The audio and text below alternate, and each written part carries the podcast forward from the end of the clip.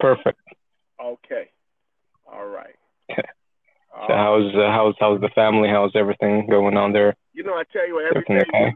everything is good. You, you watch my boys grow up, and you know they're 11 and 8 years old now, and uh, Wow. they're getting bigger every second. Yeah, it's a blessing to see them grow. Yeah, yeah, yeah. yeah. Well, you you've been right there. You have watched them go from babies to who they are right now. Yeah, I, yes, I've I've started watching you back since early 2013, I guess, some, somewhere around that 2013. time. That was seven Yes, years sir. ago. Yep. Caleb was Caleb was a baby. He was like nine Indeed, months yeah. old.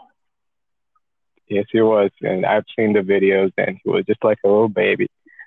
Yeah, it, it's just you know it's a miracle of God, you know how um, know how how they grow and how they become and how they shape Yes, yes. and what is. kind and what responsibilities we hold, you know, as as uh, um, you know as adults to to the future generation and how it impacts their growth. The responsibility is just you know it's something. Yes, it is.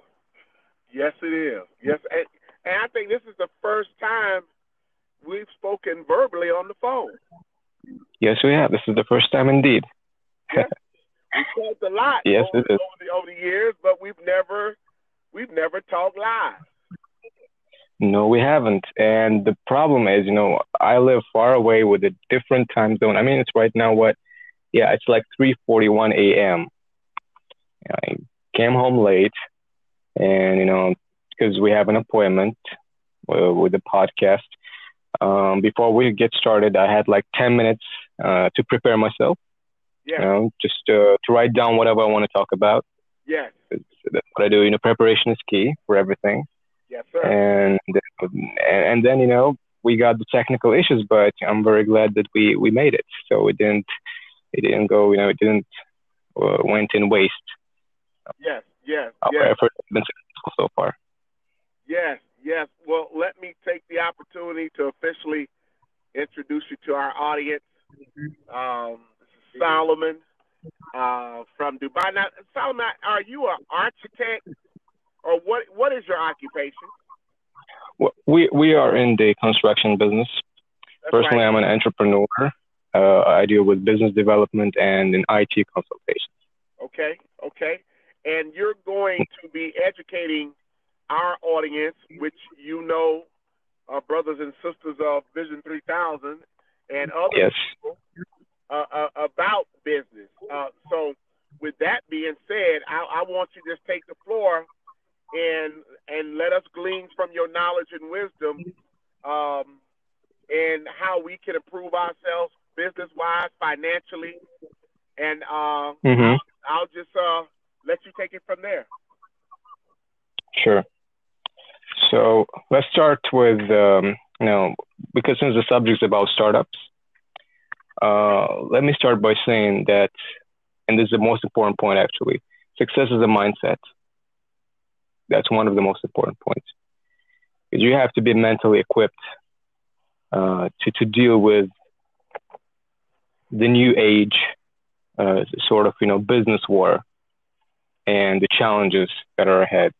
Mhm. So one of the things, uh, one of the pointers for startups is like know your market, what market sector you want to be in, and that's very important for a person that uh, wants to establish a business. You got to know what market you want to be in, and you have to be very aware what that market um, provides, if it's profitable for you, and if it's not overdeveloped, meaning Right. that you know there are certain markets that are already reached a maturity rate you just don't want to deal with that. You don't want to be in that market. Like, for example, smartphone market, right? You don't want to be manufacturing new smartphones. That, that, that's a suicide. So you want to be staying away from those markets that are potentially reaching their maturity rate. That's one point. Second point is uh, know know your numbers and statistics uh, in your respectful industry. You got to know all the numbers. If you want to invest into a business or start a business, that's it uh, you have to understand the, the statistics, uh, what's going on within the market itself. You got to look up, uh, research uh, be it uh, on the Ministry of Economy, whatever it is, in whatever country you are. You got to see the numbers. How is that business that you want to be uh, involved with doing over time? If it's doing well, if the current account deficit is, is, is doing well, you know, import, export, whatever it is, if the numbers are right, just go for it. But you have to know your numbers. You got to know the statistics. Otherwise, it's uh, it's redundant, basically. You know, you got to know that. And and we will come back to the point why it is important to know your statistics and numbers. Thirdly, you got to follow the trend uh, uh, of your market. Uh, for, for, example, um, uh, the, if you if you are in the fashion business, you got to understand the trend going on, and that's very easy these days. You know, you just go to Google search and uh, there's there's a certain statistics that shows you what people have been searching for the past year or two, and it basically shows you the trends, what people have been interested in, and it gives you categories. Um, I remember I've seen this little girl. She went to um, um, to an invest investment group or something, and she had to pitch an idea about um, some sort of uh, new age modern socks. You know, and so far, the investors uh, thought that, hey, it, it, seems like it's a good idea. It's, it's a new age thing. It seems like it's a very lucrative business.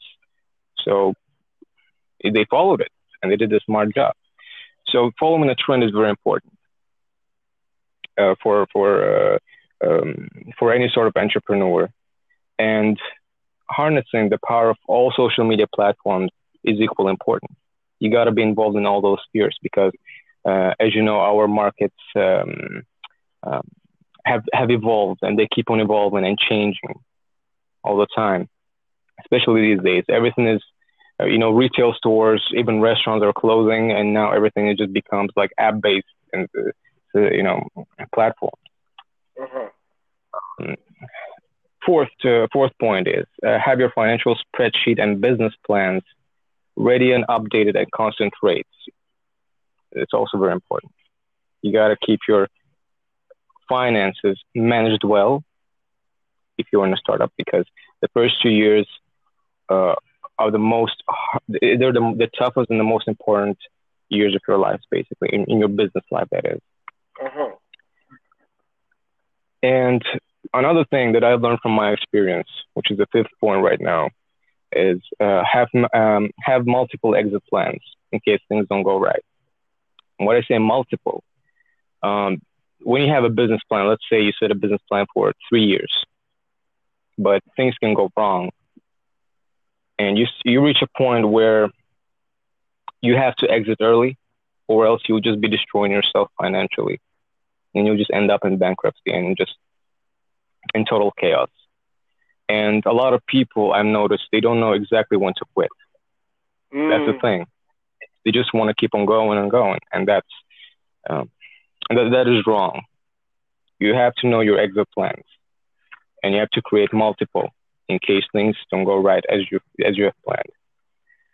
Another point is apply SWOT analysis to your business constantly. SWOT analysis, which is you know Business 101, SWOT, stands for uh, S for strength, W weakness, O for opportunities, and T for threats it's a it's a it's a basically um, um, a very let's say basic um, analysis that first startups do usually uh, that gives them the opportunity to understand where they are in the pecking order. Right.